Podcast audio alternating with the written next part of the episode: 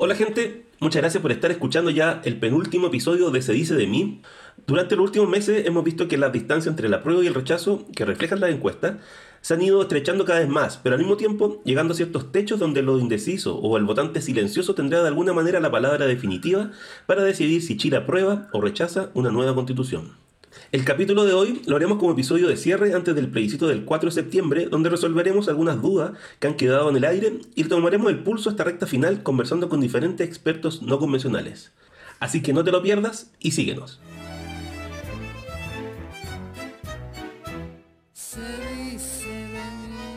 Bueno, durante los diferentes episodios ya emitidos, logramos informar diferentes temáticas que han sido parte de este proceso constituyente. Conversamos sobre plurinacionalidad y la definición de Estado, país y nación que trae este nuevo texto. Hicimos el ejercicio de comparar la actual constitución del 80 con la nueva propuesta que estamos a días de aprobar o rechazar. Resolvimos dudas y analizamos uno de los temas más vanguardistas que tiene este texto, como son el cuidado de la naturaleza, el medio ambiente y los conflictos socioambientales. También abordamos el tema de paridad y el enfoque transversal de igualdad de género que nos presenta esta propuesta constitucional. Presentamos una parte importante de los derechos fundamentales que entrega este nuevo texto y pudimos comparar experiencias internacionales con nuestro propio proceso constituyente. Vimos los cambios que traería al sistema político la nueva Cámara de las Regiones y la eliminación del Senado. Por otra parte, la desmilitarización de carabineros en la misión institucional de las policías chilenas. Y por último, y no menos importante, sobre todo en esta época de campaña política, analizamos el tema de las noticias falsas y la desinformación. Bueno, habiendo realizado ese pequeño recuento de lo que han sido los nueve capítulos de Se dice de mí, les cuento que el día de hoy no habrá nadie más sentada en esta mesa que no sea Diego Sandoval y mi persona. Así que agradecemos a Diego que haya salido a los controles a ser parte de esta mesa. Bienvenido Diego, ¿cómo están? Eh, bien, nervioso es mi primer capítulo. He tenido intervenciones acotadas a, a lo largo del programa, pero feliz de estar aquí sentado contigo hoy. Está bueno esto que terminemos eh, los dos en la mesa y... Pero no vamos a estar solos, eso sí. No. No vamos, vamos a estar bien acompañados. A ver. Eh, y usaremos la tecnología, ya que eh, en la mesa tenemos aquí solamente los dos, pero vamos a llamar a mucha gente. Excelente. Así que yo sé que tú sabes, yo sé que tú sabes, ¿Qué sé? qué, qué sorpresitas tenemos hoy día, a quién, a quién llamaremos y qué tema más o menos vamos a abordar el día de hoy. Sí, eh, que en realidad quedan dudas todavía. Yo pensando como en, en- en- o sea, cuando estábamos hablando de las pautas y todas esas cosas, ya, ¿qué tema podemos hacer?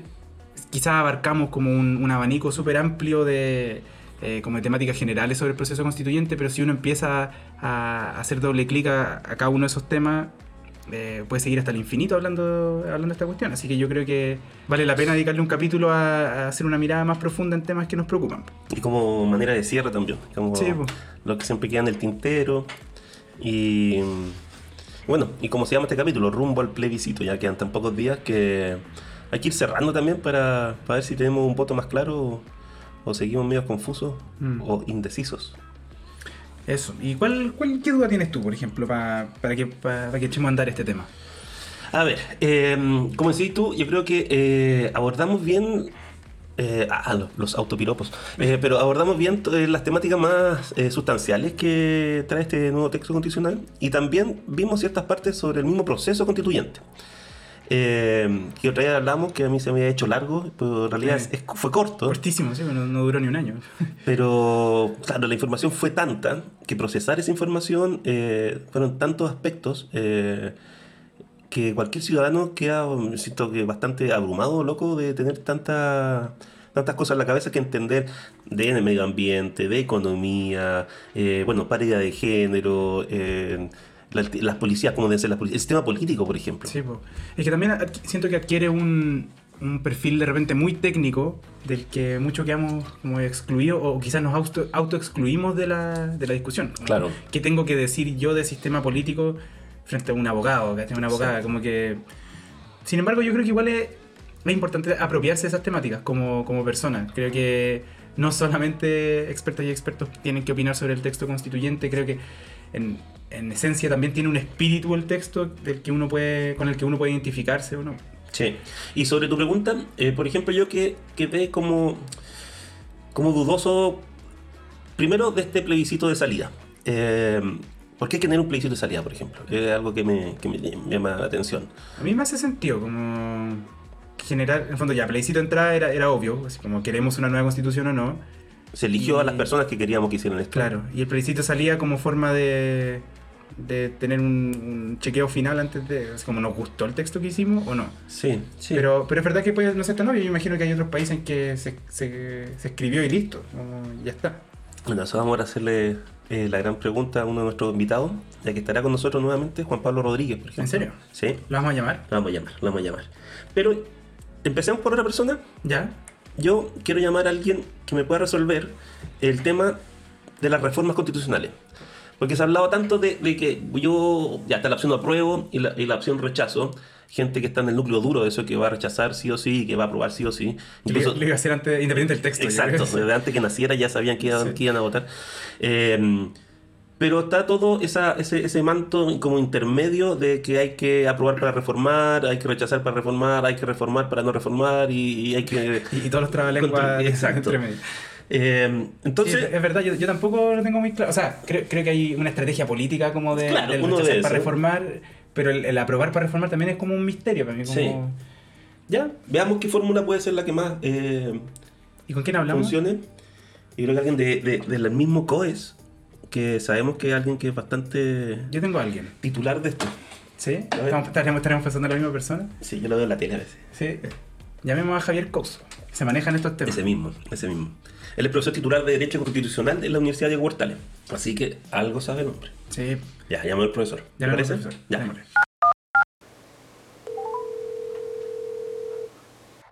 Muchas gracias, Javier, por estar con nosotros en Se Dice de Mí, el podcast de COES.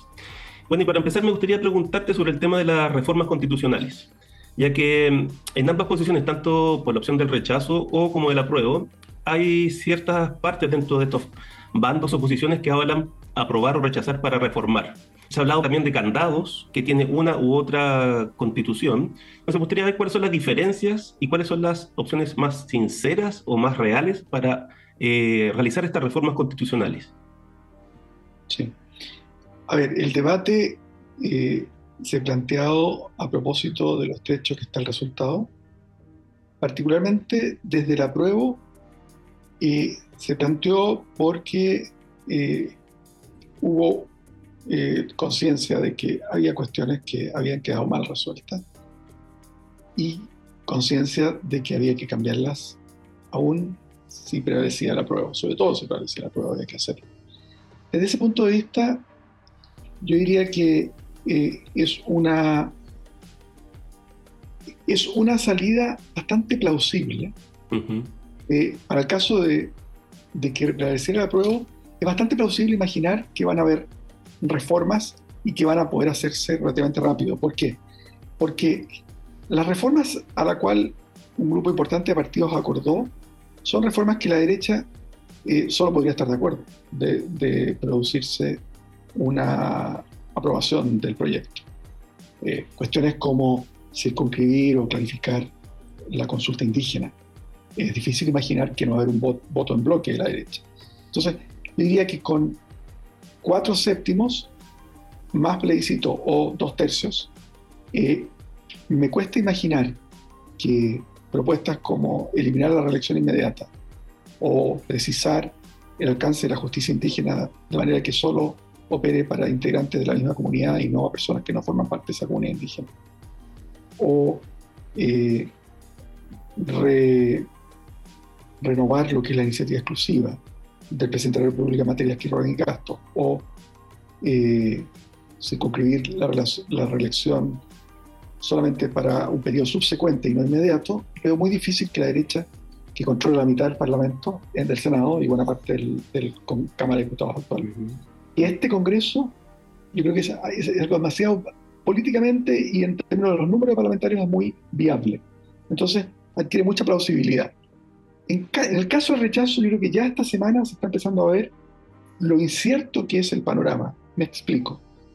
No bien empezó el rechazo a ser una posibilidad tangible de que prevalezca, de acuerdo a las encuestas, ya empezamos a ver que la construcción de un acuerdo eh, va a ser extremadamente compleja. ¿Por qué?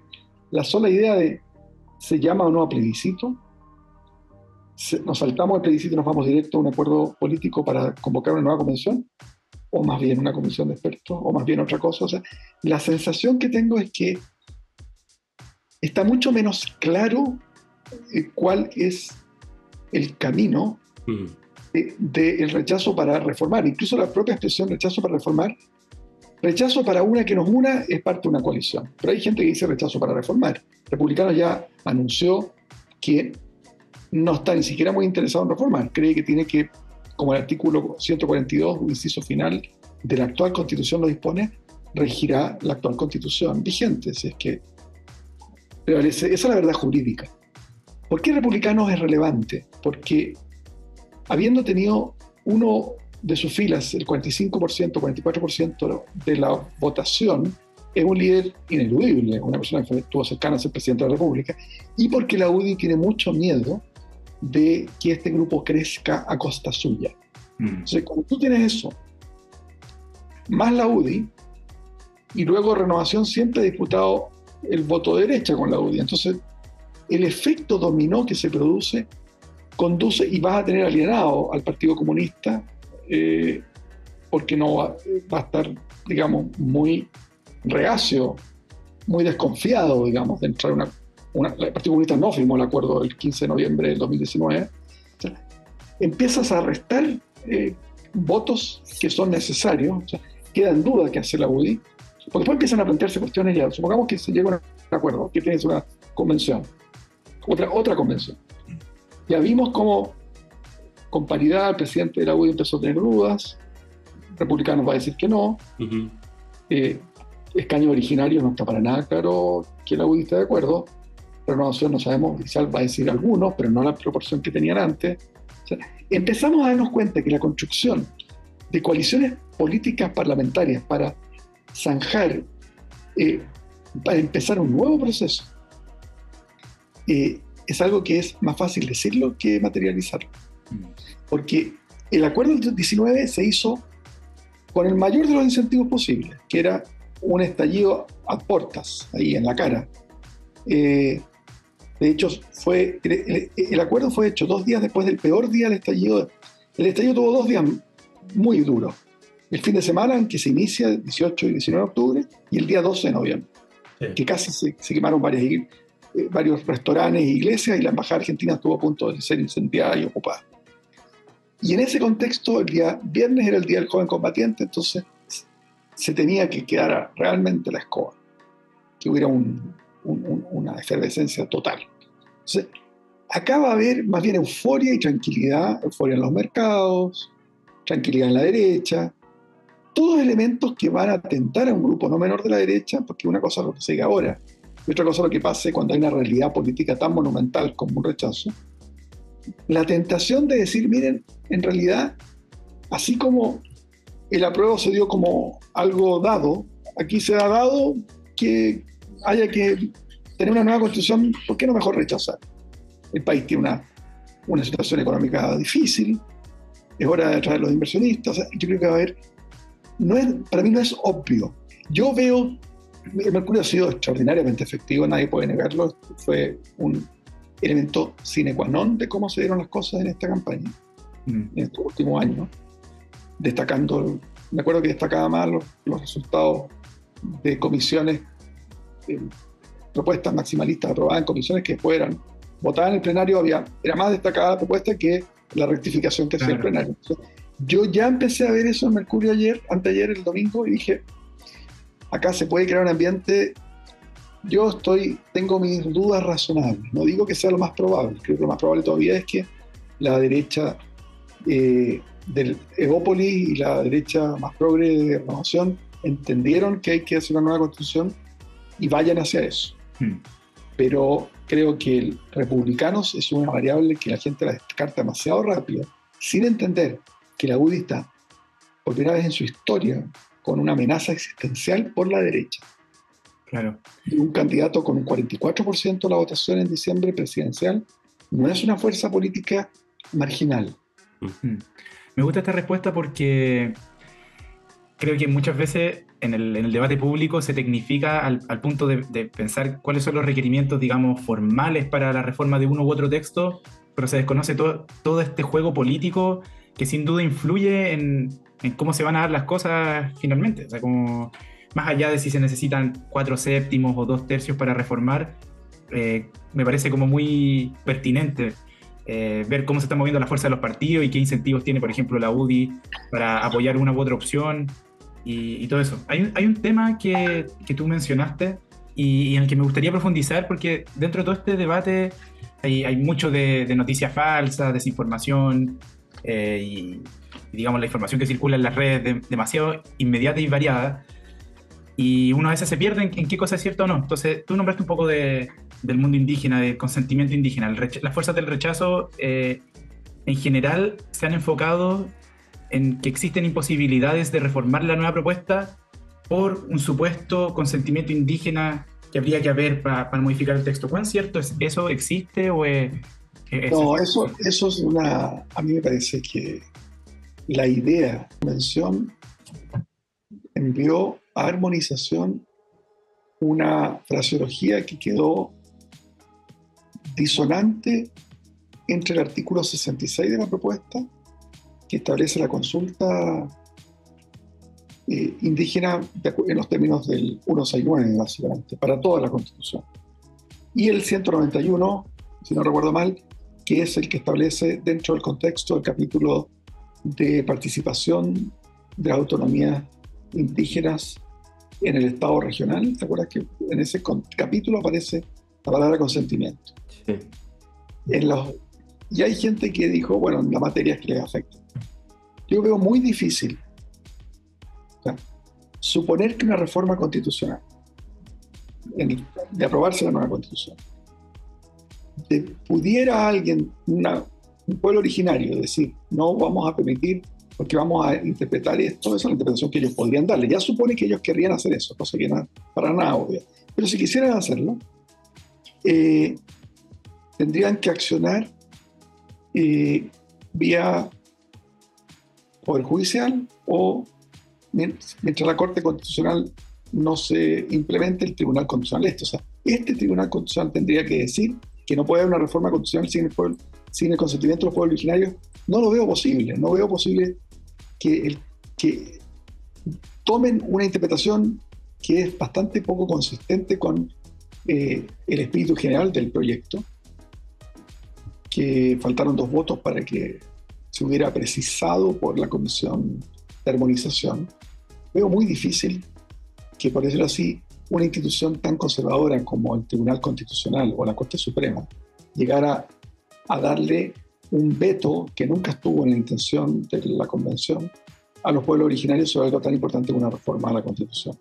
Entonces, eh, lo veo implausible porque supone que los jueces son, digamos, tendría que suponer que los jueces están en el, bolsillo de los pueblos originarios. O sea, es, es, como algo tan contra, cuando en realidad nunca han sido particularmente interesados en promover eh, esa agenda. Ni el Tribunal Constitucional la Corte Suprema un poco más, ha sido un poco más receptiva del tratado que Chile firmó.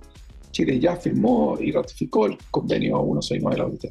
Entonces veo francamente como un escenario laboratorio que no se pudiera, muy propio de una campaña electoral. Entiendo que el rechazo diga que, que, la, que la fraseología daría para ser eventualmente interpretada como que se requiere consentimiento indígena para las reformas constitucionales, cuando en realidad está en un capítulo súper circunscrito cuando hay otro en un capítulo que es el que da más general, donde se plantea solo la consulta en los términos de 169 de la OIT, y que además supondría que los tribunales o las Cortes Constitucionales o el Tribunal Constitucional, mientras se crea la Corte Constitucional, estarían, por decirlo así, embarcados en una interpretación implausible que además le daría un poder de veto a pueblos originarios cuando nunca en Chile han sido siquiera reconocidos, esa es la realidad jurídica hasta el día de hoy, me parece un escenario laboratorio que solo me lo explicó por una cuestión de campaña, por grupo rechazo.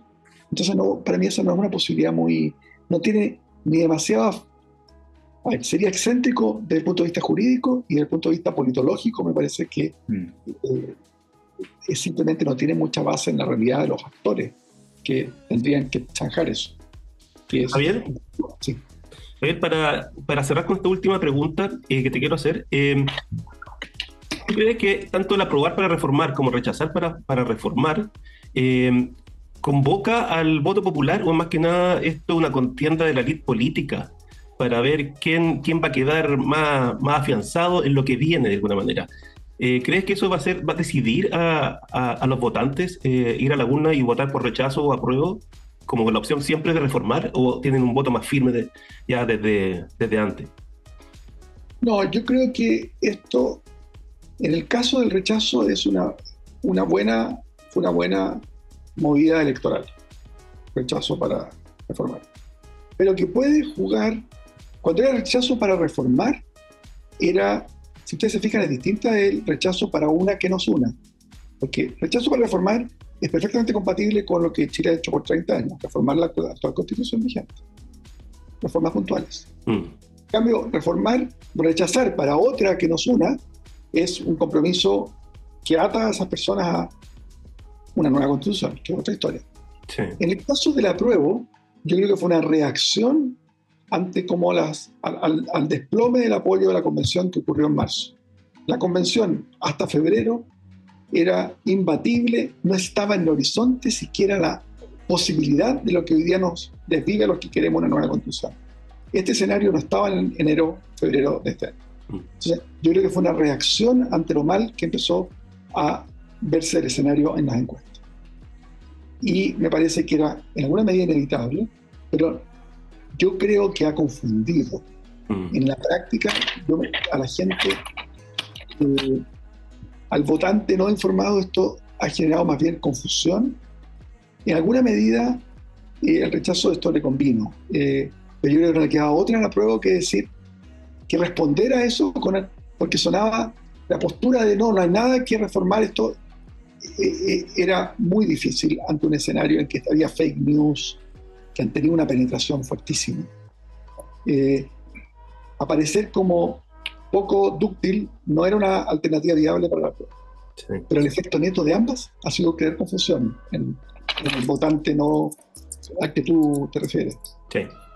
Bueno, Javier, te agradecemos por haber estado con nosotros. Eh, no te quitamos más el tiempo y muchas gracias por participar del podcast. Muchas gracias, Javier. Que estén bien. bien. Muy bien. Bueno, ahí estuvimos con Javier Couso, que nos dio un, buen análisis. ¿Qué te pareció, Diego? Eh, me pareció muy lúcido. A mí me, gusta este tipo de respuestas porque justamente lo que decía antes de, llamarlo, eh, uno a veces se siente medio ajeno al, proceso justamente por no manejar los tecnicismos, pero también después te das cuenta que una cosa son los quórum, una cosa son los mecanismos formales a través de los cuales se puede eh, reformar la constitución, y otra es de los que nos habló Javier, que es como todo el juego político que está detrás, las motivaciones, las agendas, el House of Cards, ah, que, está ahí como los incentivos que tiene cada, uno de los sectores para generar alianzas y para apoyar una u otra posición. me gustó ahondar en eso, creo que pero igual avanzó en tecnicismos también. Sí, también, también. Que eso fue buen, buen, buena mezcla que hizo. Habló de la cantidad de los cuatro séptimos, dos tercios, que cada una de las reformas lo posibles. Indígena. Lo del el consentimiento indígena, consentimiento, Eso.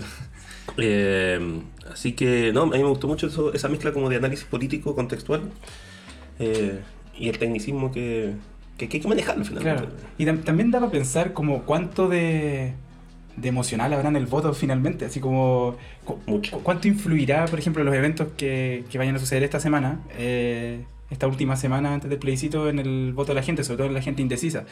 Eh, no sé, un, tiro al aire también en cierto sentido todo esto. No, pero generalmente se dice que los votos son más emocionales que racionales eh, a esta altura, como que los que están indecisos de alguna manera son por algo más emocional. Llega el día y ve la papeleta y ya. Claro. Qué locura. Tú me preguntaste por otro, al principio del programa, por otro tema, que era cuál era mi duda. Y hablamos sobre esto del plebiscito salida. Sí. Y es lo que, lo que decía un poco yo, que muchas veces se dan como por sentado en estos procesos la manera de participación eh, que tenemos como ciudadanos. Que, no sé, pues antes era obligatorio, después fue voluntario el voto, ahora volvemos a lo obligatorio, y uno va y hace lo que tiene que hacer nomás. Mm. Eh, o no sé, pues los, mismos sistemas, eh, el, de Hunt o el de Webster, las elecciones que hemos tenido muchas veces eh, y uno dice, ya, se, elige de tal manera y uno va y vota finalmente, pero como que uno se adhiere a lo que, a, lo que el sistema político o la clase política eh, consensúa ante ello nomás. Claro. Y ahora, poco lo decía yo, votamos al inicio, se aprueba o se rechaza. Ganó con un 78% la opción eh, apruebo. Luego se hacía comisión mixta o eh, asamblea constituyente. ganó la asamblea constituyente. Eh, votamos quienes queríamos fueran parte de esa, de esa convención. Y más encima siento yo que ahora hay que votar por un texto eh, de salida eh, como ratificatorio. Eh, no sé, a mí como que si este no, no hubiera estado esta votación, por ejemplo, yo creo que ya tendríamos una nueva constitución y habría que ver la reforma, no sé. Claro, es un buen punto. Estaba pensando en, lo que dije antes de al, inicio del programa. Claro, como que tiene sentido en, en lógica, pero al mismo tiempo también tiene sentido pensar en, en el, eh, como lo- los pasos progresivos que tú dijiste. Claro, si hay un 80% de, de la población que quiere una nueva constitución, que dictamina cómo y que elige a los representantes, como que uno podría decir también ya, ya está listo. Pues, como, ¿qué, qué más Sí. necesitamos que eso? Autorizamos como este organismo eh, darnos la constitución, ¿no? Claro, porque se puede abogar también como la participación ciudadana, nuevamente el voto, que siempre es importante, pero también da pie para muchas maquinaciones comunicacionales. Sí, eh, que es lo que estamos viendo ahora. que es lo que estamos viendo ahora, que destruye un poco todas las otras votaciones que ya hemos pasado. ¿cachai? Entonces, llamemos a alguien. Sí, ya, bueno, ya hiciste el spoiler. Sí. Sa- Sabemos que vamos a hablar con Juan Sí, Pablo, ¿no? Sí, bueno, pero, pero alguien tal vez no sabe quién es Juan Pablo eh, y que nos ha acompañado, yo creo que en tres capítulos ya. Tres o cuatro, sí, ha sido Sí. nuestro panelista estrella. Sí, pues Juan Pablo eh, es doctor y trabaja en COES. Sí, es doctor en sociología, estuvo acompañando y estudiando todo este proceso constituyente desde el día 1 a través de su proyecto postdoctoral. Y llamémoslo nomás, preguntémosle. Démosle, llamemos a Juan Pablo porque eh, siempre que ha venido nos ha dado un análisis bien clarito. Sí, A ver. démosle.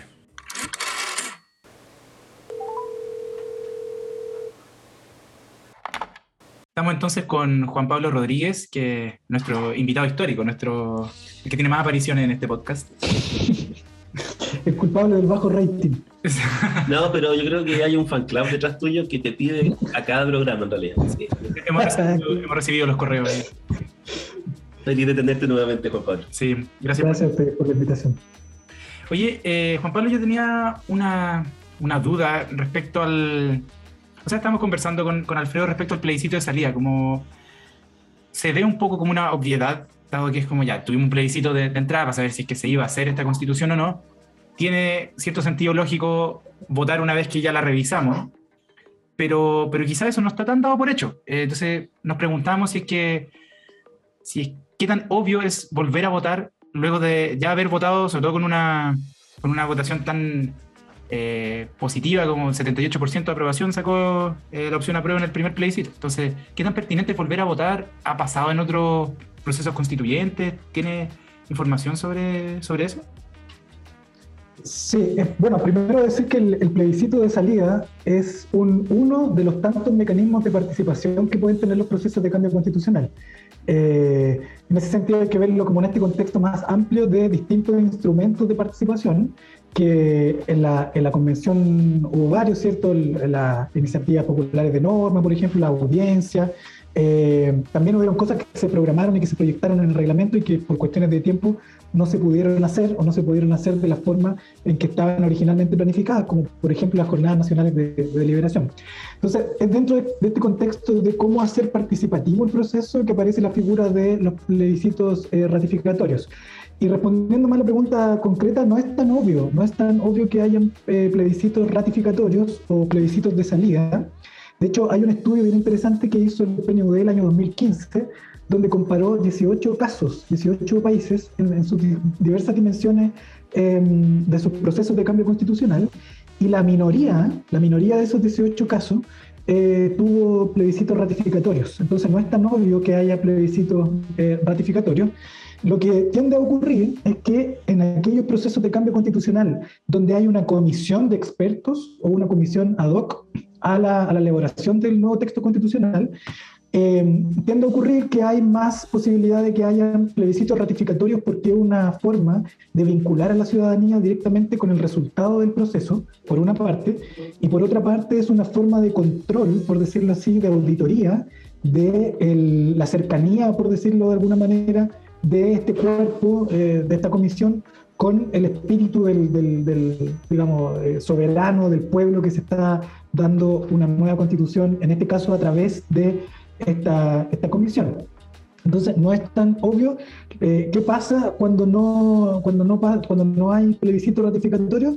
Bueno, hay varias opciones. Una de ellas es que baste solamente la- el acuerdo mayoritario de la, mm, de la eh, convención o de la comisión para que eh, comience a regir la, el texto que se propone. Esa es una opción. Eh, haciendo un poco de ficción, en el caso chileno hubiera, hubiera sido equivalente que el día que termina, que se votan todas las normas, por dos tercios en el caso chileno, eh, o por más de dos tercios, ese texto que emanaba de ahí, de ese acuerdo, ya quedaba aprobado en términos definitivos. La otra opción es que sea el Congreso o algún organismo del Estado, como las Cortes, por ejemplo, o el Tribunal Constitucional, eh, sean los que tengan que visar el nuevo texto y que ellos den la palabra final, eh, por decirlo de alguna manera. Y la otra opción entonces vendría siendo este, este plebiscito de salida, en donde lo que se busca hacer es que aumentar los grados de participación y de control ciudadano eh, en un texto que va a ser un texto que va a regir a, todo, a toda una comunidad política. Entonces hace sentido que sea ratificado y, por eso el, énfasis también está en la participación, en el volumen de participación, para que sea ratificado con la mayor cantidad de gente eh, posible. En América Latina, para darles solamente unos datos en el contexto de América Latina, eh, el cambio constitucional en Venezuela, en Ecuador y en Bolivia, por ejemplo, eh, contó con un proceso, con un plebiscito de ratificación.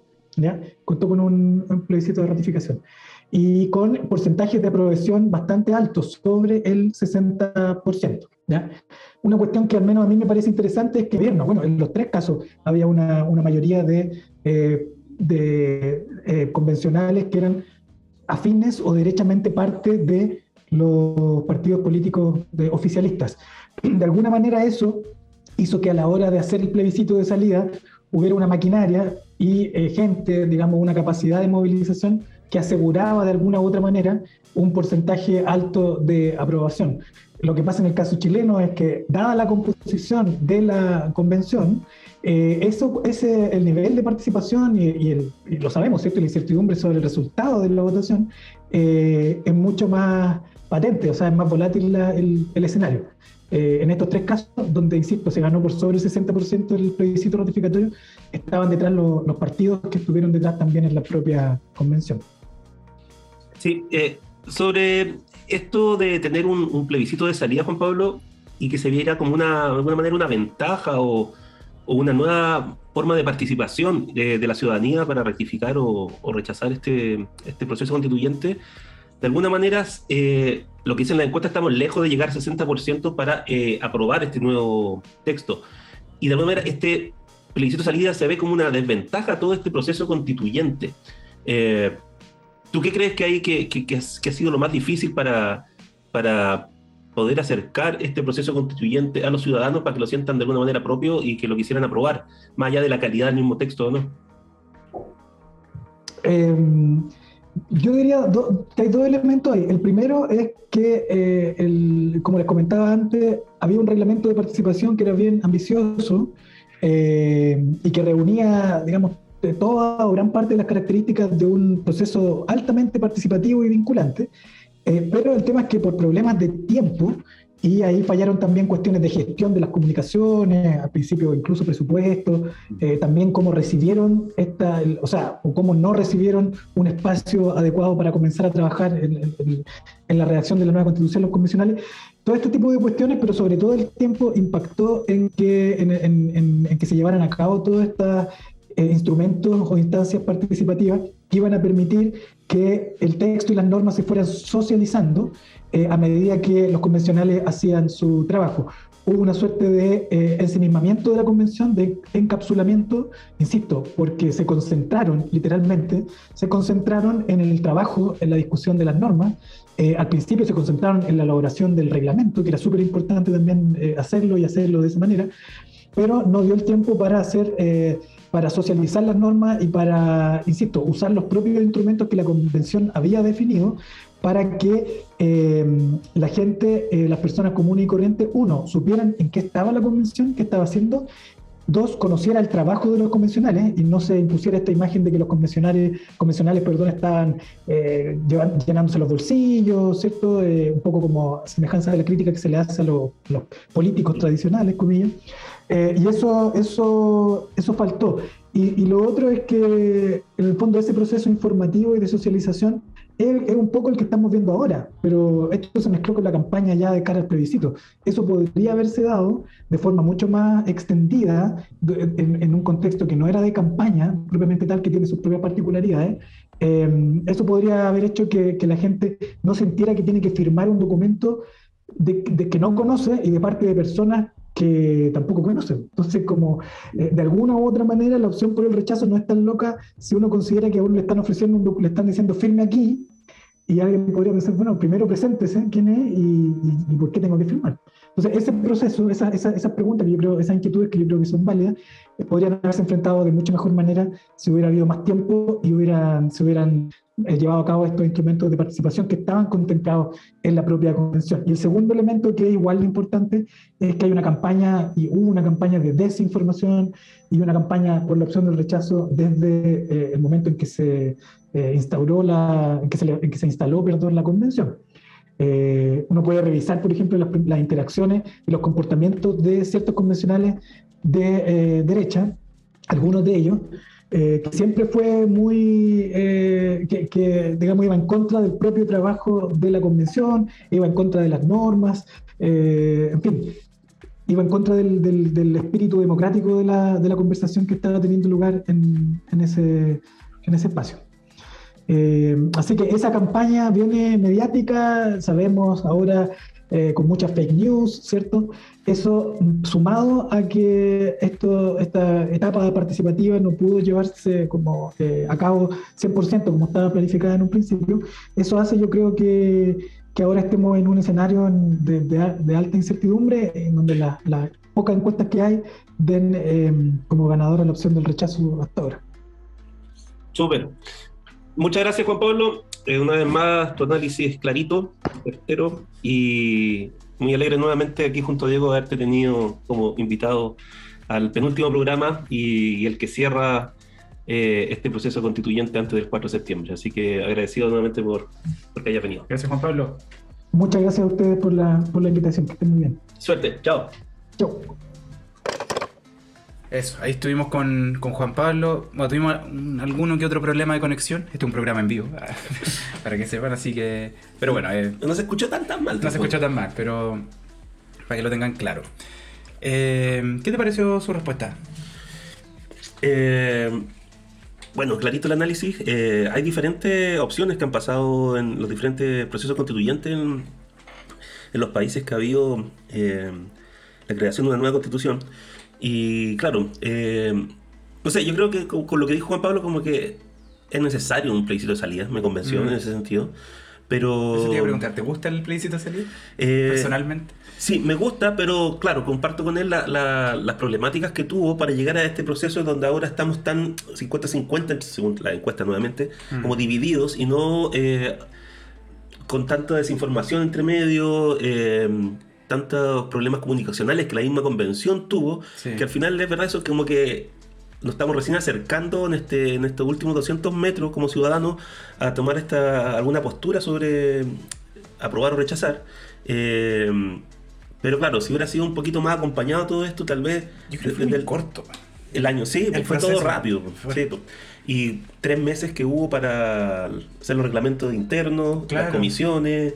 Entonces yo, sí, porque pienso, como pensar en este, esto que dijo Juan Pablo sobre la convención estando en sí misma, como que no tuvieron otra opción, porque en el fondo tenían que sacar un, texto, el texto fundamental en meses. Sí. Y, claro, los primeros meses que estaban haciendo el reglamento, ah, que los constituyentes no han trabajado nada, Entonces como... Y que después son muchos los artículos que están haciendo. Sí, entonces... A mí me llamó algo la atención desde el día uno, que a diferencia, por ejemplo, de que me ha tocado ver a mí, porque también tuvimos, como estuvimos cubriendo desde el día uno la del proceso constituyente, yendo al ex Congreso, pudimos notar ciertas cosas. Y los periodistas que fueron a cubrir la convención, que se instalaron ahí con Carpi y todo, eran periodistas sumamente jóvenes. Mm. Eh, que de alguna manera a mí me dio la impresión de como que los canales o no le querían dar la importancia necesaria, eh, o los medios mismos, eh, o no le tenían mucha fe, no sé, a este proceso, eh, claramente tener a alguien con, una cara más visible de algún medio es más, más plata que, que esté ahí todos los días. Pero, por ejemplo, los periodistas que están en el Congreso eh, no eran sub-25 como los que estaban acá. Entonces, como que eh, siento que el, el tema comunicacional eh, hubo problemas desde adentro de la convención, desde tenerle poca fe o, o intencionalmente no, no querer mandar a los más pesos pesados del día uno desde los medios.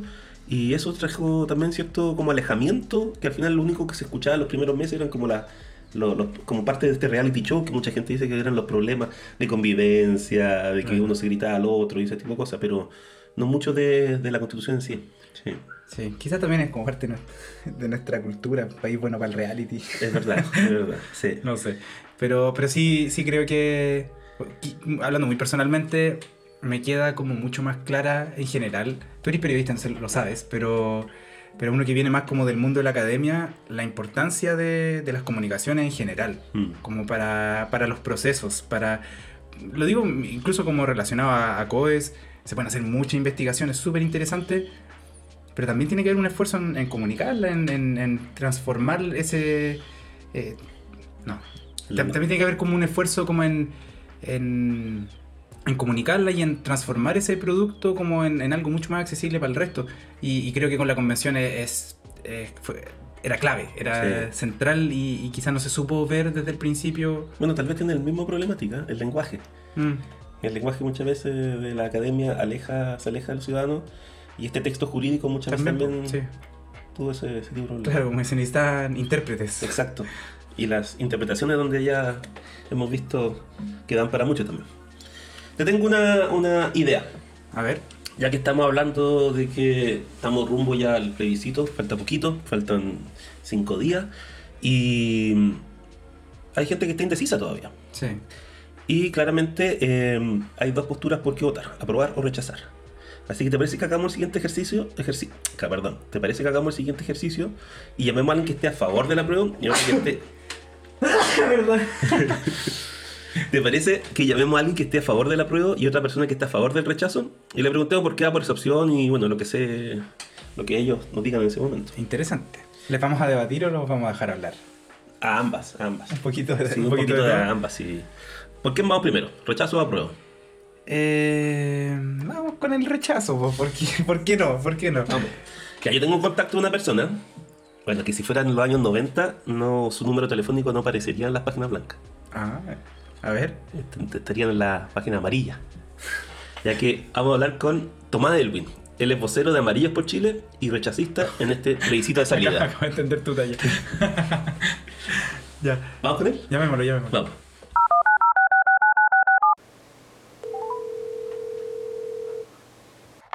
Bueno, estamos con Tomás Elwin. Tomás, muchas gracias por, por unirte a nosotros y, y también por eh, darnos tu perspectiva respecto a, a este proceso. Eh, yo quería partir con una pregunta eh, sencilla pero clave. Eh, ¿Tú cómo resumirías los argumentos de por qué crees que hay que votar rechazo eh, este texto fundamental? ¿Cuáles serían los principales fundamentos eh, que, que Bueno. de tu sector?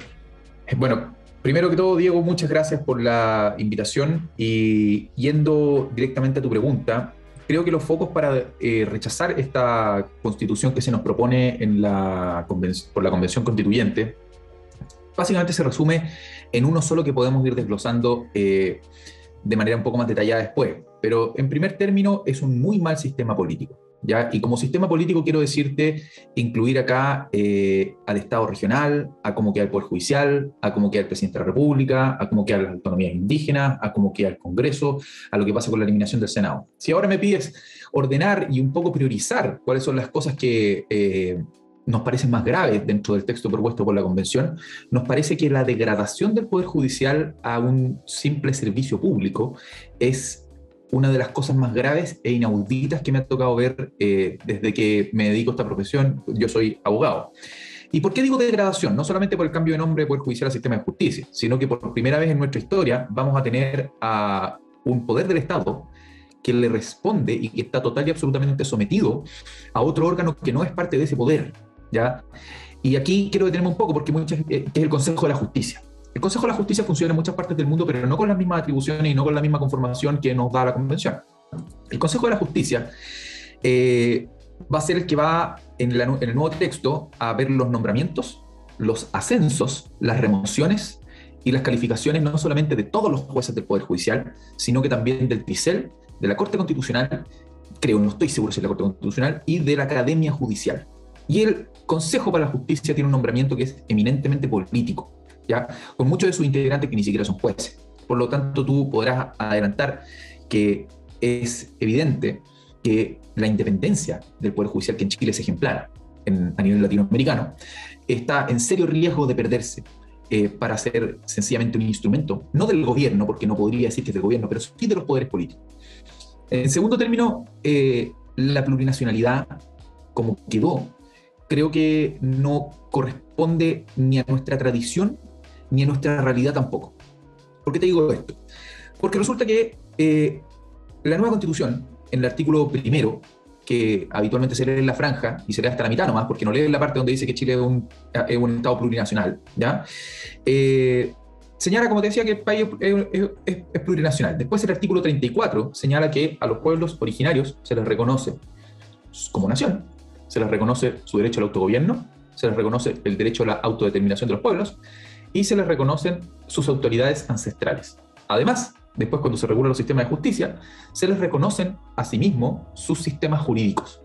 Y ese derecho que pueden crear no es simplemente eh, una potestad reglamentaria o una potestad eh, legislativa más bien limitada y que, que sea objeto de una bajada legal posterior, sino que la Constitución, eh, ustedes bien o, me imagino que sabrán, que tiene lo que se llama el principio de reserva legal. Si ustedes leen el texto, han hecho el, el, simple ejercicio de leerlo, en muchas partes, en la mayoría de las partes, dice eh, esto se regulará por una ley, o una ley será cargo de regular este derecho, o una ley será. Ya. Justo donde se regula el problema jurídico, no hay principio de reserva legal. Y de hecho dice expresamente que el límite al sistema jurídico indígena es la constitución y los derechos fundamentales. Por lo tanto, es súper discutible que tú puedas limitarlo por una ley. ¿Por qué? Porque va a ser una ley del Estado de Chile, el que se va a incluir en las competencias que tienen como nación su derecho a autogobierno, autodeterminación de los pueblos y sus autoridades ancestrales. Por lo tanto, uno bien podría estimar que ellos se dicten sus propias normas en la medida que a ellos les plazca, con el solo límite de la Constitución y los derechos fundamentales. Nosotros creemos que acá hay una norma que se rechazó, que salió de la Comisión eh, de Sistemas de Justicia, que limitaba esta aplicación de derecho indígena a, solamente temas civiles entre miembros de un mismo pueblo, y en la medida que ambos estuviesen de acuerdo en solucionar sus controversias mediante un sistema de justicia indígena. Esa norma se rechazó. Tomás, bajo, bajo ese precepto de, ya entendimos que eh, tú como vocero amarillo no te gusta el tema de la plurinacionalidad, como lo has planteado ahora, y cómo quedó el sistema jurídico. Me gustaría saber ¿Cómo te hubiera gustado que quedara el reconocimiento de los pueblos indígenas? ¿Cómo me hubiese gustado que esto quedara? Me hubiese gustado que quedara que Chile es un país multicultural, no plurinacional, ¿ya? Eh, me hubiese gustado también que eh, estas normativas hubiesen quedado más delimitadas, tal como se regulan hoy día las comunas, como se regula la autonomía regional, que yo súper delimitada en la Constitución Nueva, eh, y que hubiese quedado también restringido a temas civiles, atendibles entre ellos y conocidos por algún tipo de organismo civil, ¿no? Un tribunal que ellos tienen que crear y que ellos tienen que decidir cómo, cómo debería funcionar. Tomás, yo tengo una, una pregunta sobre el, el, escenario posterior al plebiscito. Digamos que, que, gana la opción que tú defiendes, el rechazo. Ha habido en, el panorama político actual distintas discusiones sobre qué va a pasar después, si es que, eh, digamos, está toda esta beta de rechazar para reformar, está la idea de generar una, una nueva convención o un panel de expertos. Eh, entonces, dado igual el rol histórico que ha tenido, por ejemplo, la UDI en, bloquear reformas constitucionales a través del, o sea, o bloquear reformas a través del Tribunal Constitucional, o la posición que pueden tener hoy día algunos eh, parlamentarios republicanos que dicen como derechamente nosotros no queremos otro texto constitucional, ¿cómo tú ves ese escenario posterior, en una eventual, el escenario político posterior eh, en una eventual victoria al rechazo? En una eventual, a ver, vamos por partes de partida creo que eh, la voluntad de la derecha en este aspecto es un poco irrelevante, porque la verdad es que los hechos superan a la ficción y superan a las voluntades que ellos puedan tener. Si ellos tienen algún instinto de sobrevivencia, y, porque ellos lo han declarado a los cuatro vientos, por lo menos esta renovación nacional y, la UDI completa, ellos están disponibles para discutir un nuevo texto de forma democrática. Y hasta ahora nosotros, el pueblo de Chile y el gobierno y el Estado, nuestras instituciones, tenemos un solo dato, que es que el pueblo de Chile quiere otra constitución, por un 80% casi, y quiere que esta constitución sea redactada por un órgano especialmente designado al efecto. ¿ya?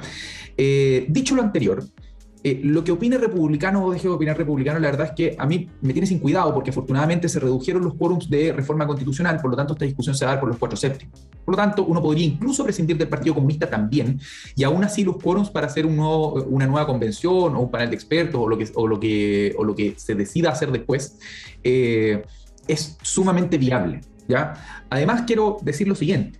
El día 5 de septiembre, en caso de ganar rechazo, y espero que así sea por el bien del país, eh, vamos a tener que hacer el ejercicio de decir que el Congreso que tenemos actualmente nosotros es una institución democrática, tremendamente participativa y tremendamente, eh, con, una, y tremendamente legítima. ¿Por qué? El, último Congreso, Senado y Cámara de Diputados, fueron electos con una de las elecciones más eh, masivas de la historia desde, desde el retorno a la democracia, con un sistema total y, absolutamente proporcional, por lo tanto prácticamente todas las fuerzas políticas que sacaron votos están representadas ahí, y por lo tanto corresponde a ellos discutir de qué manera se va a hacer cuando se dice que la derecha ha bloqueado todo, mira, sí, efectivamente, históricamente la constitución del 80 ha sido muy difícil de reformar, pero esas barreras progresivamente desde el año 90 hasta ahora han ido cediendo. O sea, ya no hay COSENA, ya no hay senadores designados, ya no hay sistema binominal, ya no hay dos tercios a partir de hace muy poquito. Entonces, yo ya no, no diría que la derecha tiene un poder, el poder que tenía antaño, el año 90, que por supuesto se oponían a hacer cualquier cosa y teníamos a Pinochet como comandante en jefe de la Fuerza Armada amenazando constantemente con que si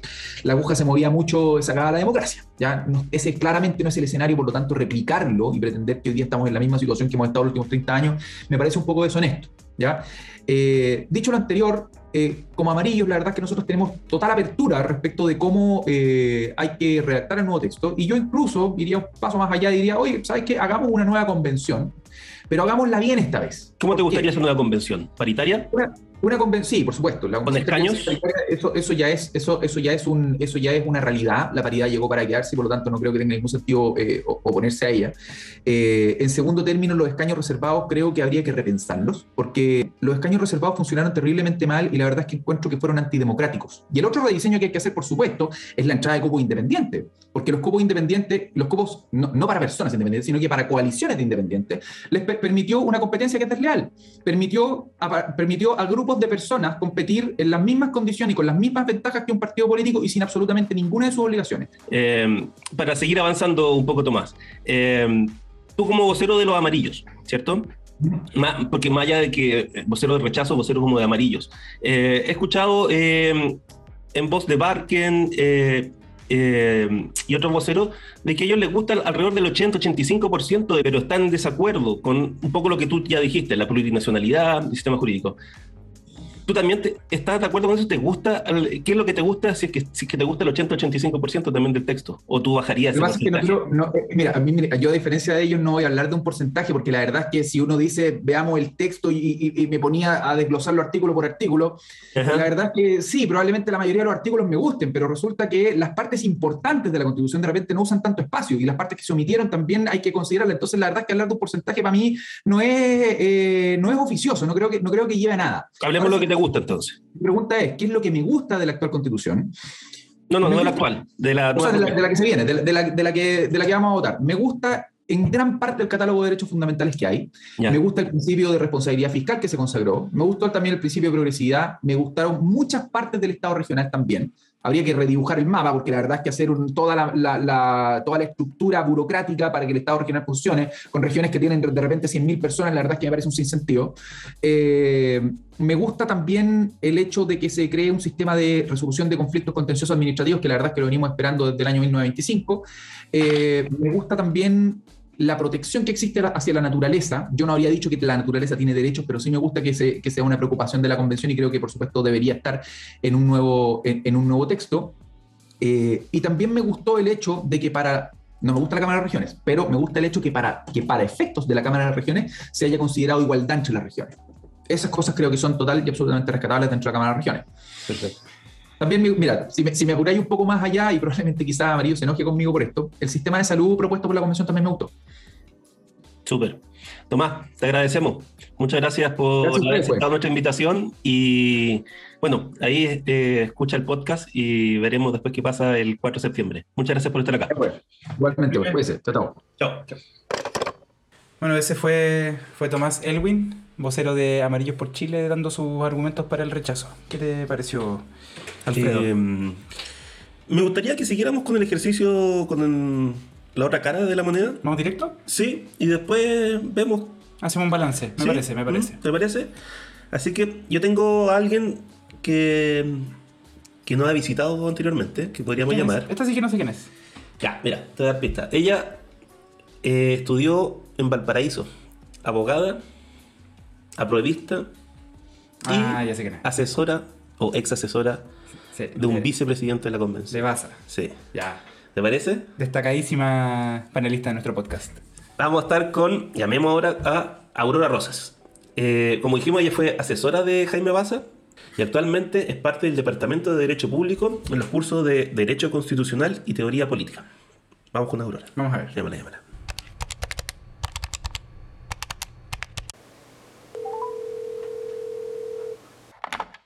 Bueno, muchas gracias por estar con nosotros nuevamente, Aurora. Eh, le recordamos a nuestros escucha que Aurora eh, Rosas estuvo con nosotros en el segundo capítulo. El segundo, sí. Sí, el segundo capítulo que donde hablamos sobre el sistema político. Y ahora nuevamente eh, la tenemos acá. Así que muchas gracias por estar con nosotros, Aurora. Muchas gracias por la invitación a ustedes y por el trabajo que han venido haciendo, que es indispensable en este proceso histórico, ¿no? El de informar a, la, a toda la ciudadanía. Gracias. Ha pasado mucha agua bajo el puente desde ese programa. Sí. Bueno, el proceso constituyente ha sido bien largo también y... y En realidad ha sido corto. Sí, se ha hecho largo. sí. Ha sido intenso. Ha sido intenso, sí. Sí. Bueno, y cuando uno ve la meta tan cerca también, eh, como que todo, todo se junta y vienen todos los recuerdos y Mm. el cansancio y todo eso. Pero eso mismo, pues, vamos a hablar, eh, quería preguntarte sobre, no sé, me imagino que has participado en la campaña eh, a favor de la prueba. Sí, por supuesto. O sea, hemos estado haciendo junto a varios compañeros eh, hartos talleres informativos explicando el texto de nueva constitución en un desafío que, que es parte en realidad de un esfuerzo mayor de, que, que permita generar las condiciones para que la ciudadanía se apropie este texto constitucional, ¿no? Un texto que no es de los constituyentes, que no es de los partidos, por supuesto, sino que es un texto que se forjó al alero de, de un proceso político que nos pertenece a todos. Así que en ese sentido ha ido más mi, mi participación en la campaña, generando material para poder compartir la propuesta de nueva constitución. Y dentro de eso mismo, eh, ¿cómo has visto la recepción de las personas, eh, de los votantes eh, con la opción de apruebo? ¿Y qué ha sido lo que más le, le ha gustado o lo más acercado? Porque le, podríamos decir que en un, momento como que el texto fue como lo que llamó la atención, o cierta parte del texto como los derechos fundamentales, o no sé, se han sentido más cercanos al proceso constituyente ahora en- en esta etapa de campaña. ¿Cómo has visto esa recepción? Mira, lo que hemos visto y hemos conversado también entre nosotros es que hay muchísimo interés, eh, hay una recepción bastante genuina por saber qué está pasando con el, con, con- de qué se trata esta propuesta de nueva constitución, ¿no? Eh, hay mucho interés en conocer los contenidos. Sin embargo, hay muchísima desinformación, las, las noticias falsas que sabemos han sido protagonistas también en esta campaña, han calado muy fuerte en los espacios eh, populares. eh, de forma tal que cuesta mucho generar una discusión y una conversación sobre la propuesta de nueva constitución sin tener que obligatoriamente utilizar gran parte de ese tiempo en desmentir noticias que se han instalado y que no tienen nada que ver con la propuesta de nueva constitución. Entonces, ¿Cuáles son, la- cuáles son esas eh, noticias que han tenido que luchar más para eh, sacar la verdad de eso?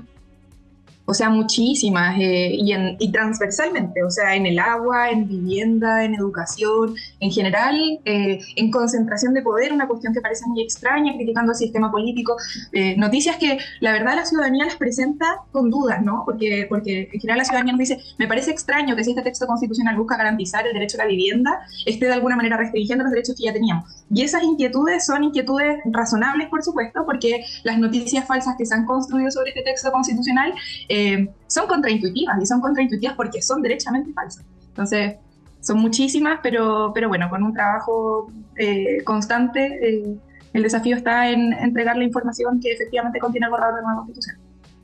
Sí. Oye, Aurora, entonces en ese contexto, eh, dado que, que tú justamente, digamos, manejas el, o sea, no solo manejas el texto, eh, fuiste parte del proceso muy íntimamente, si tuvieras que sintetizar las razones para votar a prueba, ¿cuáles, cuáles argumentos eh, nos dirías? Y, y también un poco aparejada esa pregunta, ¿qué piensas tú en términos de la campaña eh, a, a días de- del plebiscito, ¿qué, qué le haría falta a la prueba para, para remontar este, este escenario que al menos se muestra en medios y encuestas eh, de ir perdiendo en el fondo? ¿Qué, qué haría falta? Ya, primero, ¿por qué votar a prueba? ¿Por qué creo yo que esta es una buena propuesta de texto constitucional y por qué creo que debiésemos aprobarla? Yo creo que por varias razones, pero si uno pudiese de alguna manera sintetizarlas, eh, creo que tendría que volver a identificar cuáles son los objetivos de un texto constitucional. ¿no? Y un texto constitucional, como la norma de las normas en, el derecho chileno o en todos los ordenamientos jurídicos, eh, busca, por un lado, organizar el poder y regular la manera como se ejerce el poder en las sociedades, y por otro lado, sentar las bases de cuáles son los principios y los valores que nos hacen vivir en comunidad. Y en ese sentido, cuáles son los derechos de las personas, cuáles son los derechos de la naturaleza que el Estado le reconoce, ¿no? Y que son el fundamento final de la existencia del Estado. Yo creo que hay que votar a prueba porque esta propuesta de constitución ha dedicado a ello eh, distintos mecanismos de participación política que van a democratizar la toma de decisiones, donde no seamos solo espectadores, sino que también protagonistas del el actuar del Estado. Y porque es una propuesta de texto constitucional que busca distribuir el poder para que las instituciones entre ellas no se entrampen en discusiones que no nos llevan a ninguna parte, sino que colaboren para poder generar eh, las condiciones necesarias para que ejerzamos nuestros derechos de manera óptima. ¿no? Y en segundo lugar, yo les decía, la Constitución tiene por objeto regular el ejercicio del poder y por otro lado sentar las bases, los principios, los valores. Y esta Constitución es una Constitución que en ese sentido pone en el centro la dignidad de las personas, consagrando más derechos y mejor y de mejor manera los derechos que ya existían en, en el texto constitucional de 1980, una Constitución que nos busca, que busca en el fondo repensar la manera como la ciudadanía, las personas, el Estado se relacionan con la naturaleza que es el lugar donde, el único lugar posible donde podemos desplegar nuestra vida con criterios, por ejemplo, de justicia intergeneracional que son indispensables, ¿no? Y que son una forma de hacerse cargo de un desafío eh, que van a tener todos los países del mundo en el futuro, en ese sentido una constitución de vanguardia, y porque es también una constitución que busca eh, crear un Estado que permita que entre todos nos desarrollemos en un plano de igualdad real, ¿no? Y no solamente una declaración de igualdad. Y en ese sentido reconoce derechos específicos a mujeres, a pueblos originarios, eh, a niños, niñas y adolescentes, a las personas mayores, para que efectivamente en nuestra sociedad nos despleguemos en condiciones de igualdad. Entonces, yo creo que hay que votar a prueba porque si bien este texto no es perfecto, ninguno lo es, es un texto que flexibiliza la manera como puede ser modificado, ¿no? Con, con, con, con criterios más, más fáciles para poder eh, generar que la Constitución refleje efectivamente lo que como sociedad queremos y porque es un texto que repiensa las bases de nuestra comunidad y que son efectivamente las bases que han generado tanto malestar durante tanto tiempo. Entonces, eh, eso, y creo que para la prueba, lo que necesita la prueba en este minuto es, bueno, quizás más lucas, quizás más despliegue, necesita poder informar, porque yo estoy súper convencida de que en la medida en que la ciudadanía conozca la propuesta constitucional en el fondo, cuando conozca el texto, eh, son los valores y son los principios que, que, como, que como pueblos, ¿no? que como ciudadanía hemos venido exigiendo hace tanto tiempo. Aurora, te quiero poner ahora en un escenario adverso, eh, ya pensando en el 5 de septiembre, eh, pensando si gana la opción rechazo. ¿Cómo ves tú todos los escenarios posibles de, de, de repetir un nuevo proceso constituyente a nivel de presentando paridad, algunos escaños, eh, porque de alguna manera ya el plebiscito como que está zanjado en todo un acuerdo político que no, no habría que hacerlo. Pero lo que viene después eh, es muy difuso, sobre todo es más difuso, siento yo, si que, bueno, un poco recién hablábamos con Javier Couso, es más difuso si gana eh, la opción rechazo, como que no se sabe por qué lado se va a ir, pero si te pongo un escenario, si gana el rechazo, ¿qué crees tú que habría que seguir realizando, en tu caso, como alguien que participa de la opción de prueba? Yo creo que va a ganar la prueba. creo que, las encuestas no han logrado mostrar eh, en los últimos ciclos electorales también eh, cuál, es, cuál es el sentir real de la ciudadanía. ¿no? Creo que va a ganar la prueba. Sin embargo, si, llegan si llegara a, a ser un resultado diferente, eh, creo que nos encontramos en una situación política compleja, ¿no? Porque los procesos constituyentes aquí y en todos lados se gestan en momentos de especial tensión política en, en, en, las sociedades, en momentos en que necesitamos repensar las bases que nos hacen vivir en comunidad. Y yo creo que el proceso constituyente, con sus grises y con, con sus luces y con sus sombras, eh, fue eso, fue un momento de gran discusión política, eh, que volver a llevar a, que volver a generar desde cero eh, es inaudito, ¿no? O sea, no, no, no, se explica muy bien, sobre todo cuando sabemos desde dónde nace el proceso constituyente, desde un conflicto, mm. desde un conflicto muy fuerte, que probablemente se vuelva a, o posiblemente se vuelva a generar porque no hay una respuesta institucional a esa crisis. Entonces, creo que si es que llegase a ganar la otra opción, eh, vamos a estar en un momento de gran incertidumbre. Yo no sé si es tan, tan, tan consenso que se vuelva a generar una nueva convención constitucional, por lo tanto no tenemos certezas de cómo, ni de cuándo, ni de qué, ¿no? Y eso es un problema porque necesitamos de alguna forma cerrar este momento constituyente para comenzar a materializar aquellas transformaciones que, que se han venido exigiendo.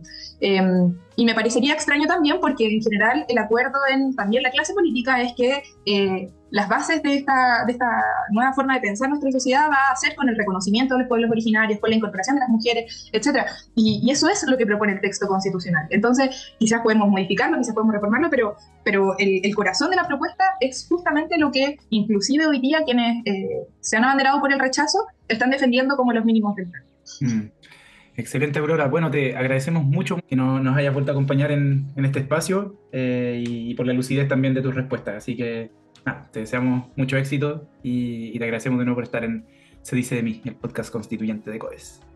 Muchas gracias a ustedes. Un gusto acompañarlos. Chao, Aurora. Muchas gracias. Que estés bien. Bueno, esa fue Aurora Rosas eh, con sus argumentos a favor de la prueba ahora. Eh, creo que tenemos un, un panorama bastante transversal, no sé. A mí me gustó que ambas posturas concordaran eh, el tema de cómo se reconocen los derechos fundamentales Mm. y cómo esta nueva constitución, eh, si es que se quiera aprobar, eh, reconoce que Chile va a cambiar a ser un, un Estado social de derecho ahora. Y eso, eh, que si hubieran estado los dos de acuerdo, me, me agradó. Sí. Yo, yo creo que también, pa- para bien o para mal, para bien creo, eh, no, no podemos seguir con la inercia con la que veníamos antes. Creo que, obviamente en este podcast estamos intentando ser como imparciales y, no dar nuestras opiniones personales y todo eso, pero creo que en, en el debate también mucho se, se ha hablado de... eh, como del, del deterioro de la, de la convivencia, la polarización, todas esas cosas, un poco como consecuencias quizás del- de los eventos de octubre de 2019, pero también hay, no hay que olvidarse que, que el mismo octubre de 2019 fue, fue la culminación de un proyecto de deterioro de, de confianza en las instituciones, eh, de creciente desigualdad y otros. Entonces, creo que, que al menos en, en- en las personas más menos extremas quizás asociadas a este proceso hay una, una visión transversal de, de la necesidad de un cambio institucional en este país.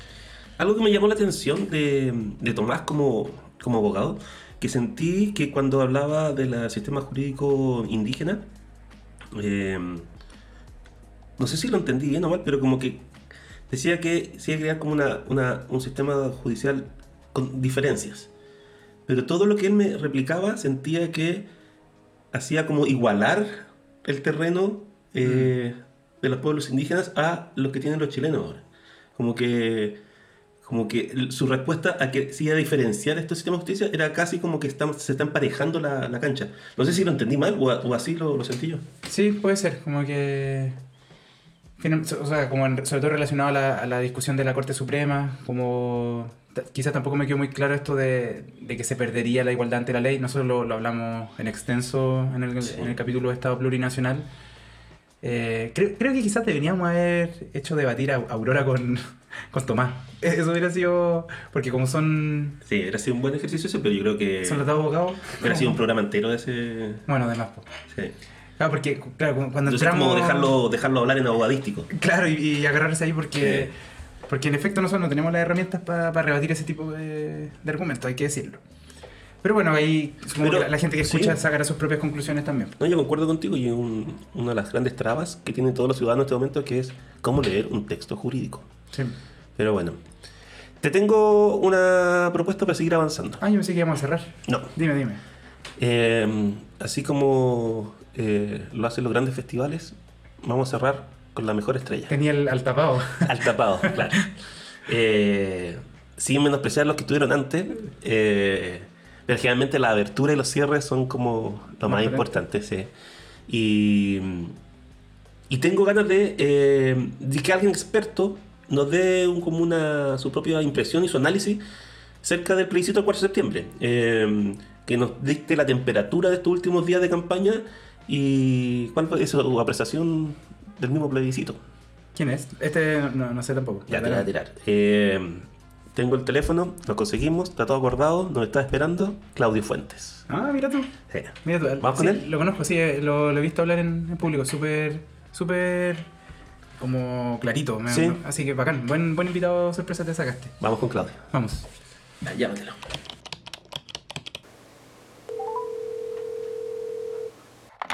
Eh, bueno, ahora estamos con Claudio Fuentes, que es profesor titular de la Escuela de Ciencia Política y coordinador del Laboratorio Constitucional de la UDP y parte del equipo de Contexto Factual. Muchas gracias, Claudio, por, por acompañarnos hoy día. Hola, ¿qué tal? ¿Cómo están? Muy bien, Claudio, muchas gracias. Claudio, queríamos hacerte algunas preguntas. Eh, queríamos saber tu punto de vista, el análisis. Eh, empezar, ¿cómo, ¿cómo has visto tú la campaña eh, que está realizando eh, la opción del rechazo? Que de alguna manera es una campaña que ya lleva bastante tiempo en su, en, su proceso, eh, de- casi acompañando a todo el proceso constituyente, eh, y que en ciertos puntos, en ciertas partes de, de este proceso llegó hasta sacar 15 puntos de ventaja según la encuesta a la opción del apruebo. Ahora se ha ido como cerrando a 7, 8, 9 puntos esa, esa diferencia. Y donde también hemos visto eh, voces muy transversales, desde mm, lo que podría ser los amarillos por Chile, como una, una vieja concerta por ahí, eh, los partidos más tradicionales de derecha, y también dejando como en las tinieblas, podríamos decir, alguna parte de la derecha más, más radical, el Partido Republicano. Eh, no sé si compartes lo que digo yo y cómo has visto esta campaña del rechazo.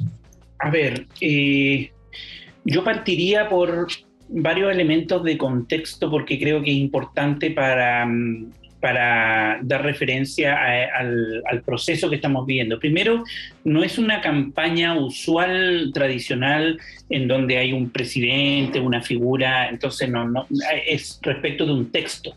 Yo comparto contigo que, eh, que la campaña del rechazo partió un poco antes, eh, partió así como más desplegada en más o menos febrero, que es cuando se empezaba a discutir los contenidos de la nueva constitución y salían de comisión hacia el Pleno.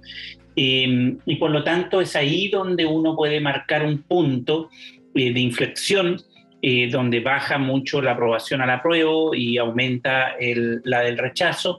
Eh, y es una campaña muy particular porque es eh, de un rechazo a un texto que todavía no existía. Eh, entre febrero y eh, julio fue todo un despliegue en contra de algo eh, que todavía no se materializaba en el texto de la Constitución. Por lo tanto, efectivamente el rechazo parte con ventaja al señalar un, un rechazo, como su nombre lo indica, a ciertos elementos básicos que estaban en la discusión. Muchas veces eh, ideas que estaban en comisión y que ni siquiera pasaban al pleno. Entonces ahí había una desigualdad en términos de la estructura de una campaña, una campaña que fue muy inteligente del rechazo, de colocarlo en y orientarlo a algunos puntos como la protección de la propiedad privada, el tema de la plurinacionalidad, etc. Lo segundo es que la forma de hacer campaña cambió. Yo creo que el rechazo eh, ocupó y copó mucho eh, las redes sociales. Eh, es evidente, los estudios lo han mostrado, el copamiento de las redes sociales y por lo tanto la red social se transformó en una estrategia de campaña. No es solamente un foro donde distintos actores, individuos concurren a hablar, sino que es convertido en una estrategia propiamente tal. Y lo tercero es que tú ves en, el, en el despliegue final de la campaña que eh, el apruebo tiene una estrategia mucho más de territorio por, por el tipo de partidos y quienes están detrás eh, del apruebo, es decir, una, eh, llamemos una campaña más tradicional cara a cara, Sí. eh, con pocos recursos en despliegue público, pero con, mu- eh, con más eh, atención al debate cara a cara, foro, espacios de diálogo, etcétera. O sea, se centró en eso, mientras el rechazo no va a tener un despliegue territorial tan grande, pero sí un despliegue mediático, medios de comunicación, copar redes sociales. Por lo tanto, son estrategias muy disímiles en términos de lo que hemos visto. Claudio, me, me interesa profundizar un poco en, en un punto que tocaste ahí al final respecto al, al contraste que, que han tenido la- las características de las dos campañas. Ya nos hablas un poco de, este perfil eh, más territorial que tendría la prueba. Igual me interesaría eh, preguntarte si es que puedes profundizar un poco más en, en las debilidades y fortalezas de la campaña de la prueba, pero, pero más allá de eso, en las posibilidades que tiene o- o qué estrategias tiene, tendría que emplear para, para buscar remontar el resultado que, según ciertas encuestas, parecería perdido. Eh, porque en algún momento se habló que el texto mismo, cuando estuviera listo, iba a ser el que iba a dar el, gran golpe. Eh, hay, figuras como las de Boric o de Bachelet que, que quizás también han contribuido a, estrechar un poco más el margen, pero pareciera ser que todavía no, se remonta del todo. Entonces, ¿cuál es tu análisis en ese sentido? A ver, eh, sobre la apruebo, eh, sí, yo creo que parte con un...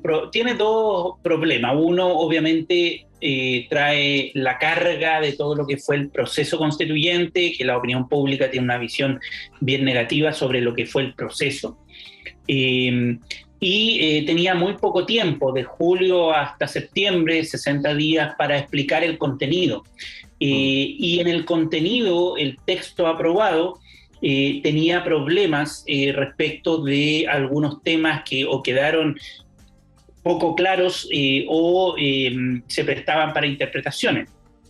Y por lo tanto, eso es aprovechado por el, por el rechazo y en ese sentido faltó un, un análisis más político-electoral de parte de los constituyentes para enfrentar ciertos temas. Eh, vuelvo a reiterar, el tema propiedad ha sido evidente en el caso de la vivienda, yo creo que es el tema que más ha penetrado como un miedo. Entonces, el rechazo ocupa muy bien eh, la retórica respecto de los miedos que va instalando eh, y eso eh, por parte del apruebo es más difícil de contrastar contrarrestar. Eh, pero el apruebo es un grupo diverso de personas que tiene distintas agendas, medioambientalistas, indígenas, feministas, eh, o sea, distintos grupos que no necesariamente están coordinados y de hecho la franja lo advierte, eh, hay una mayor segmentación eh, de los distintos grupos. Lo segundo es que es más difícil explicar un texto de 388 artículos, o sea, cuesta más porque son más temas, es más complejo, el lenguaje jurídico no es fácil y por lo tanto eso también requiere una mayor sofisticación y una estrategia eh, muy de cubrir distintos ámbitos. Y lo tercero, respecto de la debilidad, es eh, obviamente la cantidad de recursos que, que cuenta, o sea, en relación a la campaña del rechazo es una diferencial brutal en términos de, no sé, hoy día debe estar 5, 6 a 1 en términos de las diferencias. Eh, por lo tanto, tiene menos recursos. Ahora, de las fortalezas, bueno, una que ya mencioné, este despliegue territorial, eso no lo tiene el rechazo y es importante porque eso genera una mística, lo hemos visto en la última semana, el despliegue eh, y la capacidad de convocar la gente y eso se visualiza y te genera un, un tono a, la campaña que es importante.